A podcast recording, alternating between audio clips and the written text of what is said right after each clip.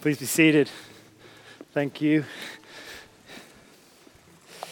I'm impressed. It feels like the hottest day of the year, and you guys are here in this room, uh, ready to uh, listen to some more doctrine and some important doctrine. So, welcome back to Foundations.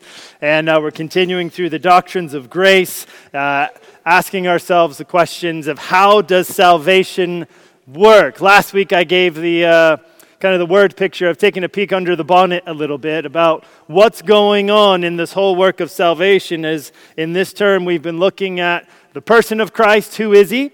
And in salvation, what has he done for us? And so we've been working our way through these doctrines. And again, I'm going just to review some of them because they are all connected and they build. And um, you can't really progress through them all without nailing them initially at the beginning. So, over these first few weeks, we started asking the question about us as human beings how much has sin impacted us as human beings?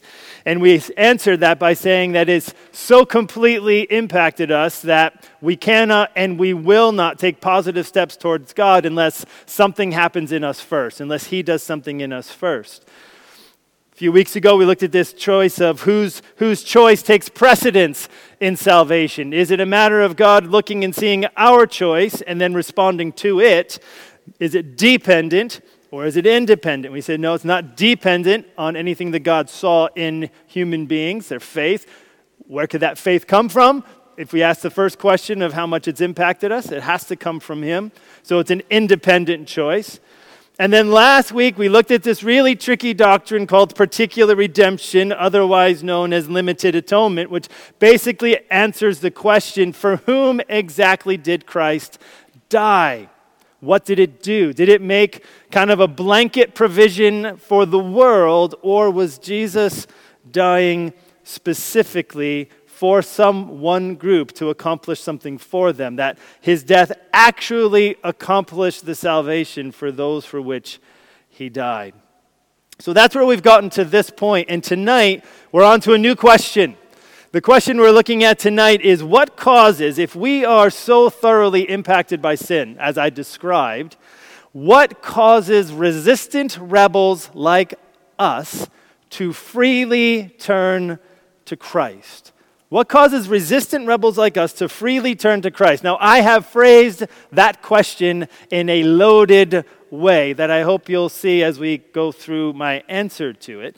Um, because the, the answer to that is God's grace, it's a specific kind of grace, does something in those who respond to Him that enables them to do so, which is why we call it effective grace.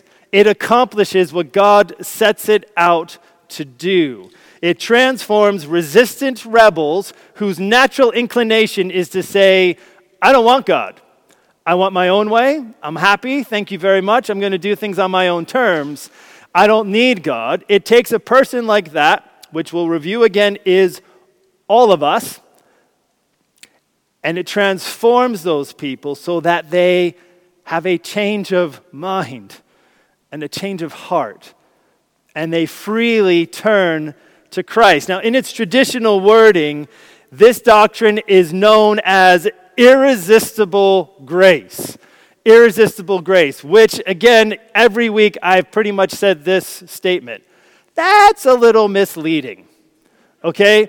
Irresistible grace can, can be misleading because the Bible is clear um, that resisting God's grace is something we are all universal experts at.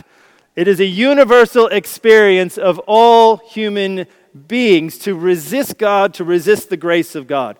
We've looked at this passage several times throughout these weeks, but I want to go back to Ephesians chapter 2, verses 1 through 3. It should be on the screen, the side screens.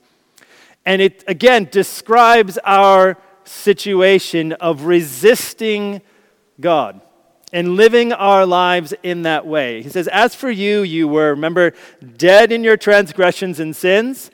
And we said that means dead, dead, completely dead.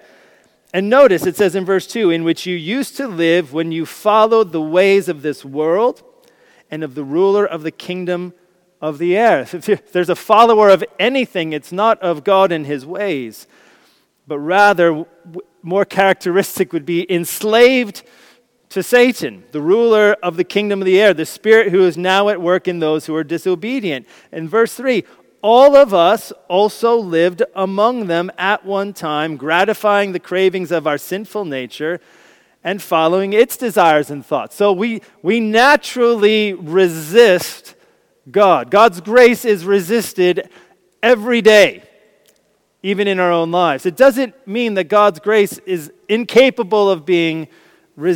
And on top of that, it can make it sound as though God coerces people into his kingdom against their will. Something along the lines of Darth Vader, if you put up the next picture, where he said to Luke, right, he said to him, It is pointless or it is futile to resist.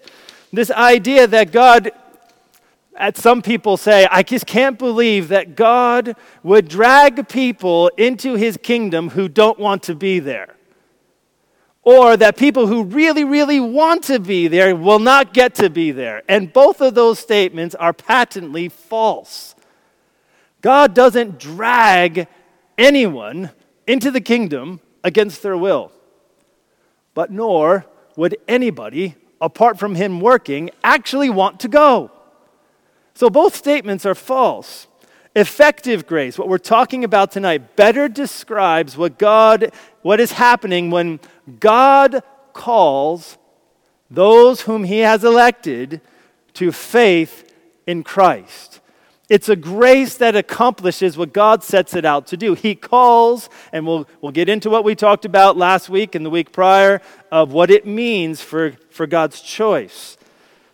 God's call is what's happening here, calling the elect to faith in Him. So let's just talk a little bit about what this means this idea of God calling people to faith in Christ and how effective grace makes sure ensures that that happens. So, at one level, if we look at John chapter 6, I'm going to turn in my Bible there, it should be on the screens for you. We see throughout the pages of Scripture this idea of a a general or a universal call of the gospel to the world. We, we looked at this last week when, we, when I put forth what we've put forth as a church that in Reformed theology, that there's this idea that Jesus laid down his life for a select group of people. It was sufficient for the sins of the world, but it was efficient for only one group of people, those whom he had predestined. So, at one level, there is this universal call of the gospel that you see in John chapter 6 in verse 47, where it says, I tell you the truth, he who believes has everlasting life.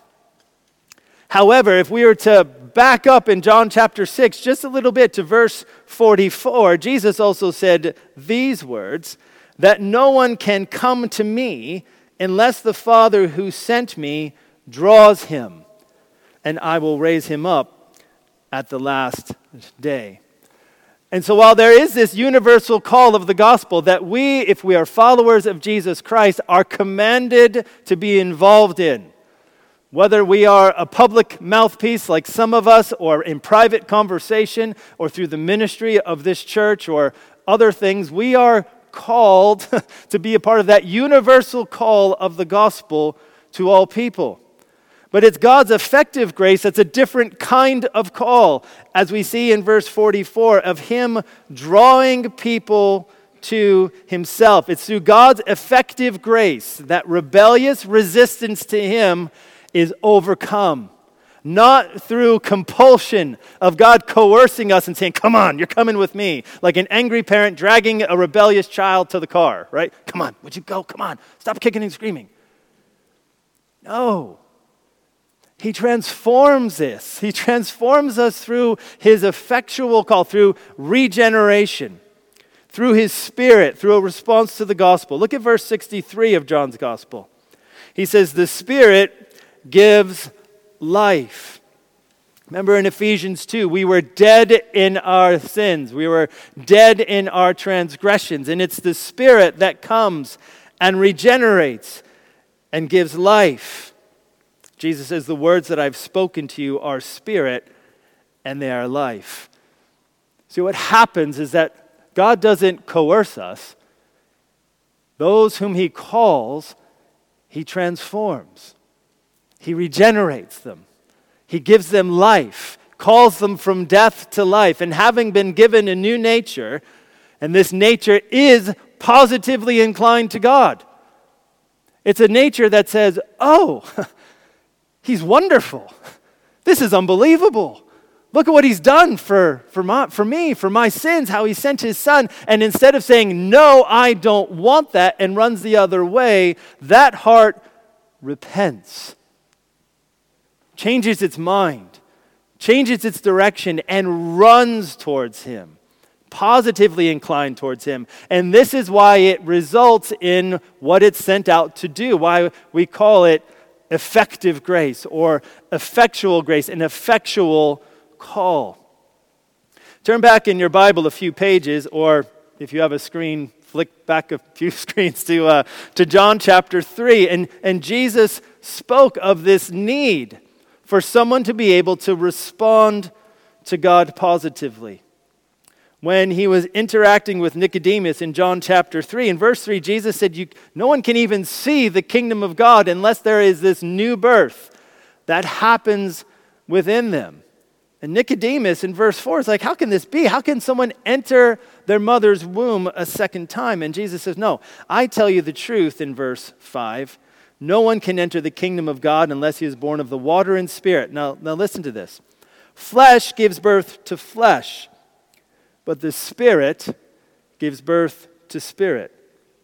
You should not be surprised at my saying, You must be born again. The wind blows wherever it pleases. You hear its sound, but you cannot tell from where it comes from or where it is going. So it is with everyone born of the Spirit.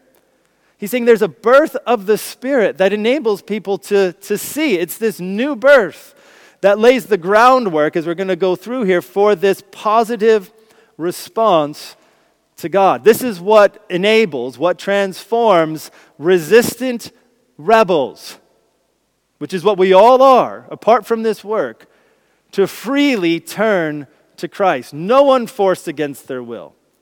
Now, just real quick, by way of side comment, there will be people who say, but you know that verse you just read in John chapter 6, where it says, No one can come to the Father unless uh, he draws him. And that word that that, that, that's used draw, some will say, well, you know, that word, what it means is to actually, it's used in some literature to draw water out of a well. And it's this kind of this idea of, you know, wooing someone, I guess is. But the word actually has a much greater force than that. It actually has this idea of a sense of compulsion. And think about it, by the way.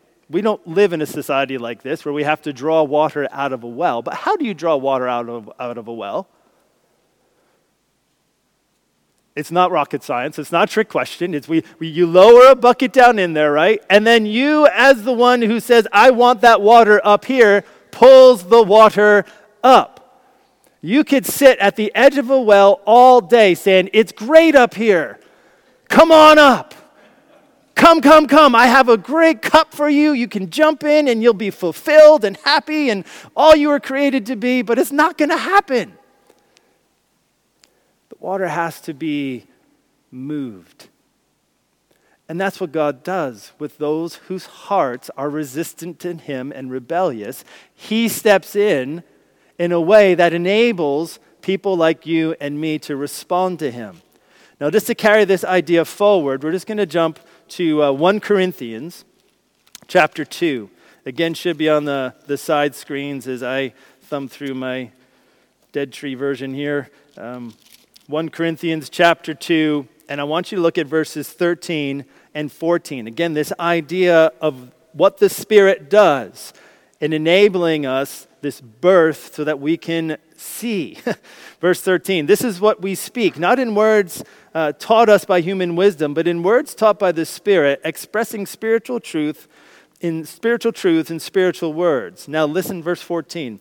The man without the Spirit does not accept the things that come from the Spirit of God, for they are foolishness to him.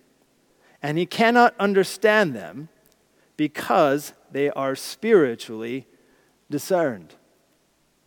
that, that, that there's a, an element in which it's impossible even to fully grasp and appreciate. And what he's saying here is that there's a work of the Spirit in a person's life that enables them to understand spiritual truth and enables them to actually be drawn by that to the God who causes them to be brought to life.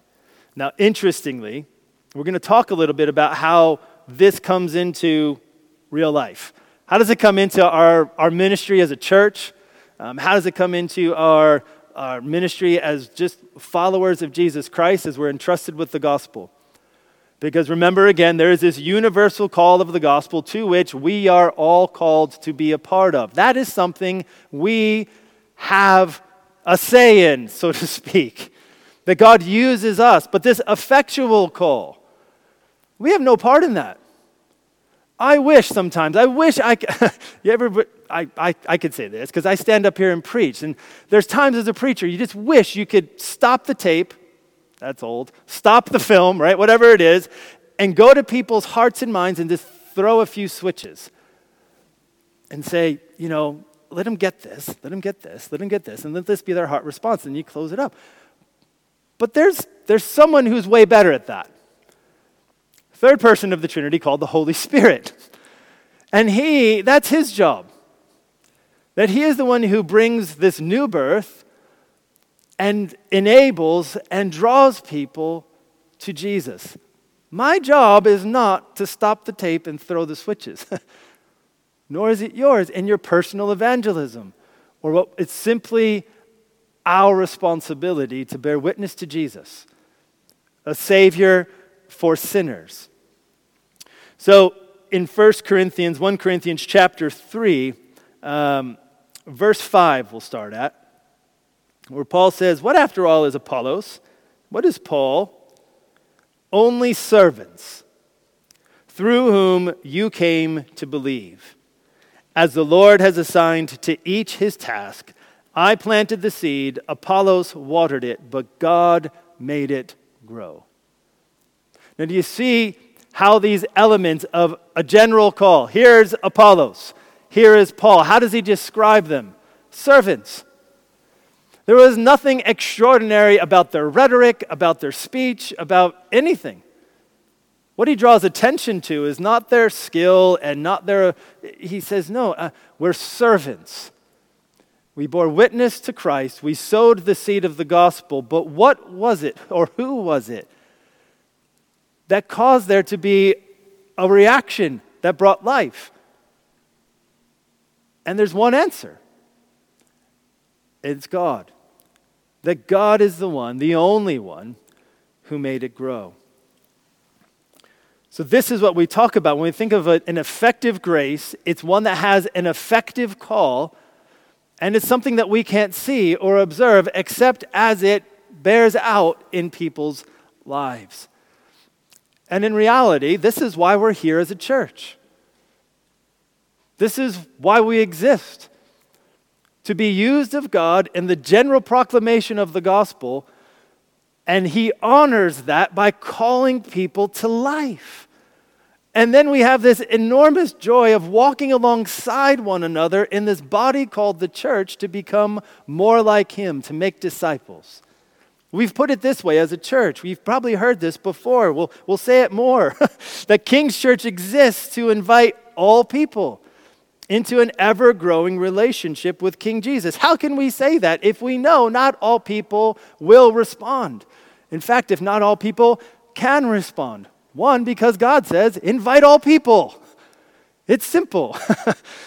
and the effectual call cannot happen without the general call. I can't walk the streets of Chessington and say, there's one.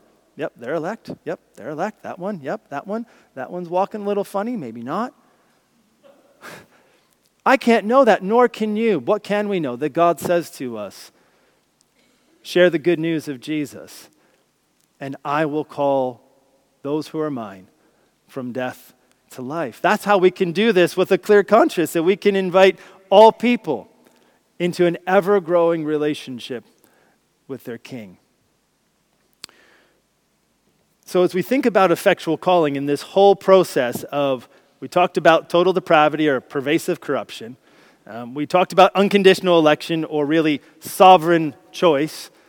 Um, we talked last week about particular redemption. This one, effective calling, effective grace. There's a quote I want to share with you from a, a great book written by James Montgomery Boice, um, The Doctrines of Grace. And he says this So, effectual calling, this is that point at which the eternal foreknowledge, so when God in eternity past chose who would be his, and predestination of God, it passes over into time.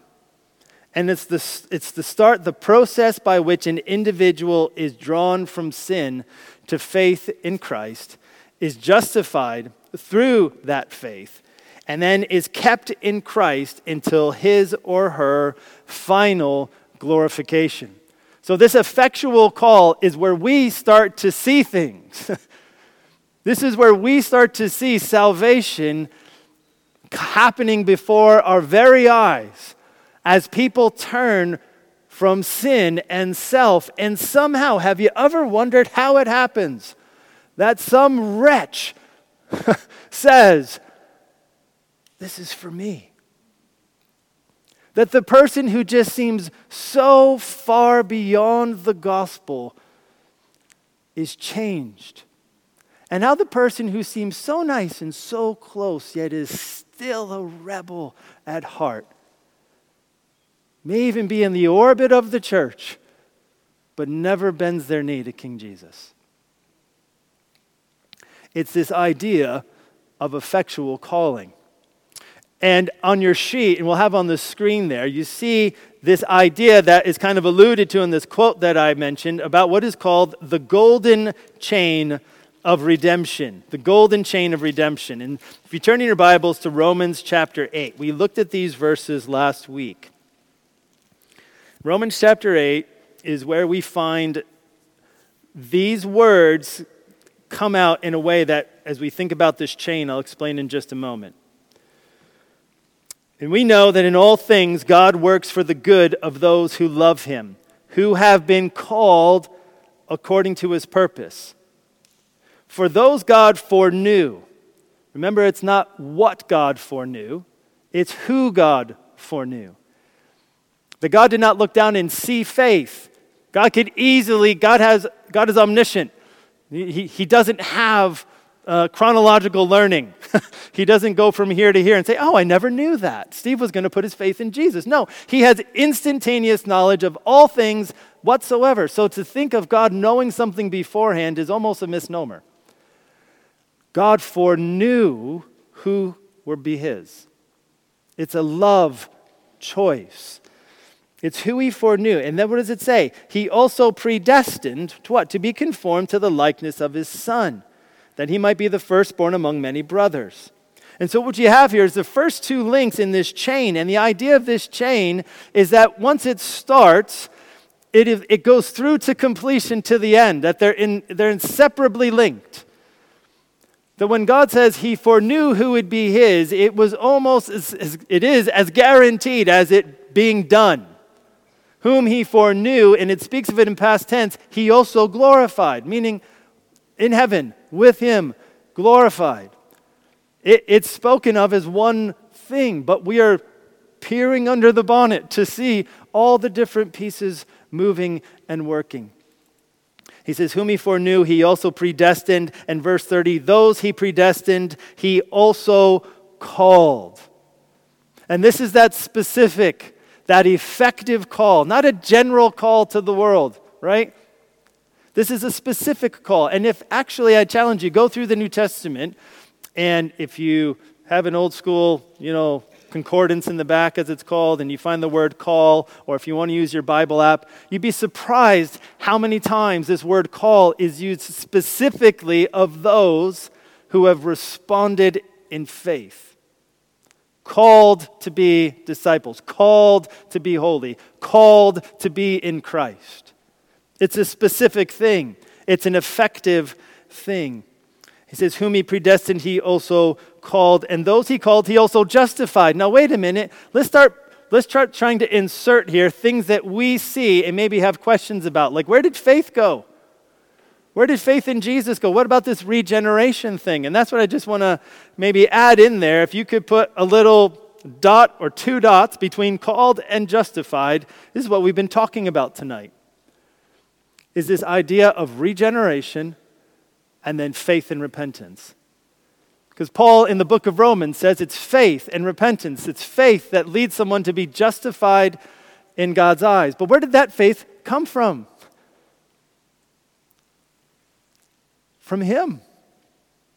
From Him calling dead people to life. From Him calling to a resistant rebel, saying, calling us by name. Regeneration, so that we can look at Jesus and say, Yes.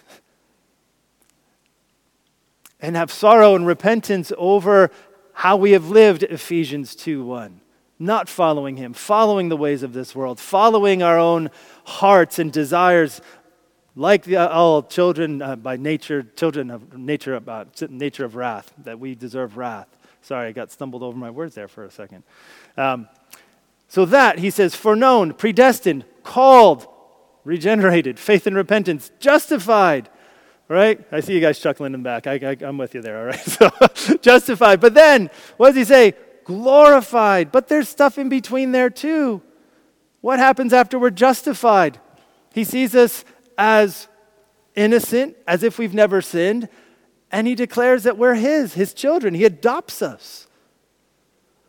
And then he begins the work of sanctification within us. These are between justified and glorified, so that one day we're actually with him. Now, why did I bring you this chain of redemption? As it's called.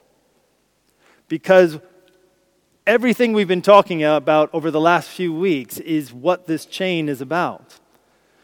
If we start our journey with pervasive corruption and nail that, then everything else we've been talking about over the last few weeks is, by, by, by virtue of that, a necessity.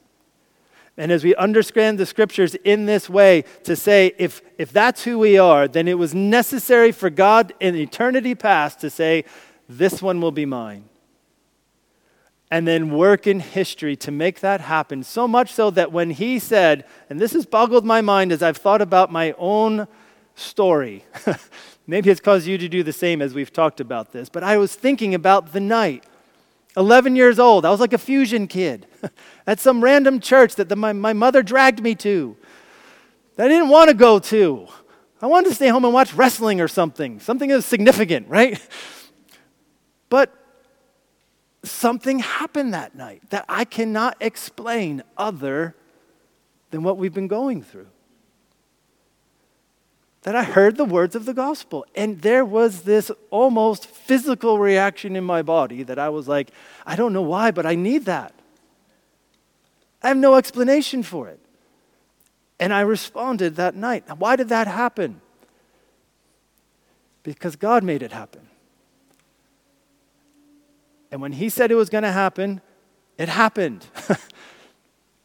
and if He says it's going to happen, then I know I can have the confidence that I'll be with Him glorified one day as well. And if that's your story, the same is true of you. But I think the, the shadow side of this, if there is one, is, is in knowing and being certain that this is true of you. 2 Peter, I just want to go here really quick and we'll, we'll, we'll tie this up. 2 Peter chapter 1. I want us to focus on verses 10 and 11, but it, it says this in verse 3. He starts off by saying, His divine power has given us everything we need for life and godliness through our knowledge of Him who called us by His own glory and goodness. There it is again. it wasn't what He saw in us, it's His own glory and goodness that He called us unto Himself. Then in verse 10, He says, Therefore, my brothers, be all the more eager to make your calling and election sure. Now, in between these verses I just read, he's talked about this journey of maturity, this journey of sanctification, much like what Mike talked about the week prior, Sunday morning, about pressing on to maturity, of not having this kind of lax attitude about our response to Jesus and where that leads us.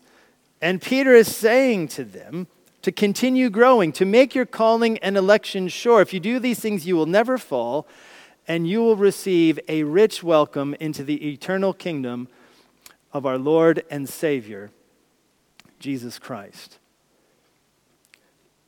You see, I think Peter writes these things, and, and the writer of Hebrews in a similar way, because there is an enormous risk of being in a room like this, or Sunday morning, or in Youth Works, or wherever it is, and hearing the general call of what Jesus has done for sinners, and in a sense, respond to a certain call, but not that call to your heart to put faith in Jesus. I want to read uh, a quote from an old Presbyterian minister in Philadelphia talking about these two calls. And he says, if, me, if men heed no more than the outward call, they become members of the visible church. If the inward call is heard in our hearts, we become members of the invisible church. The first call unites us merely to a group of professing members, but the inward call unites us to Christ Himself and to all that have been born again. The outward call may bring with it a certain intellectual knowledge of the truth. The inward call brings us the faith of the heart, the hope which anchors us forever to Christ, and the love which must ever draw us back to Him who first loved us. The one who can end in the one can end in formalism meaning we just respond to the outward call, get connected to church, kind of, what's everybody doing around here? Okay, they don't do this, they don't do that. You kind of socially conform. The other results in true life. The outward call may curb the tendencies of the old nature and keep a soul in outward morality. And by the way, usually judging others who step out of that morality, right? But the inward call will cure the plague that is in us and bring us on to triumph in Christ. There are many who get converted to church. There are many who answer the call to belong. But I wonder tonight and over the last few weeks have you been hearing the call of a Savior who says, Come to me and find your rest? Come to me. I'm the only salvation for sinners. See, all of this is great in theory. Close the bonnet again. Will you come to Jesus if you haven't? And if you have, I hope this has stirred within you just this renewed sense of awe and wonder and gratitude and love. Let's pray. Lord, thank you. thank you doesn't even capture, uh, Lord, what, what we celebrate when we think about this idea that your grace is so powerful that it overcomes our resistance and transforms us so that we don't come kicking and screaming, but running to the one who loved us.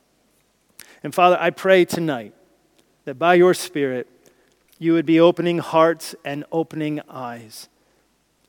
Lord, I pray that your Spirit's call would continue to be strong. As the gospel is shared freely and broadly, Lord, we know it is by your Spirit that you move in powerful ways to call the dead to life.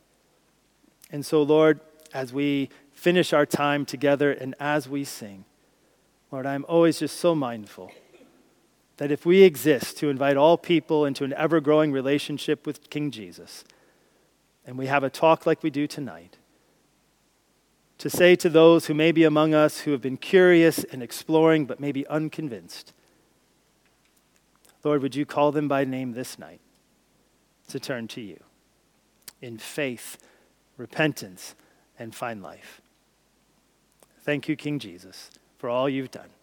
And we pray in your name. Amen.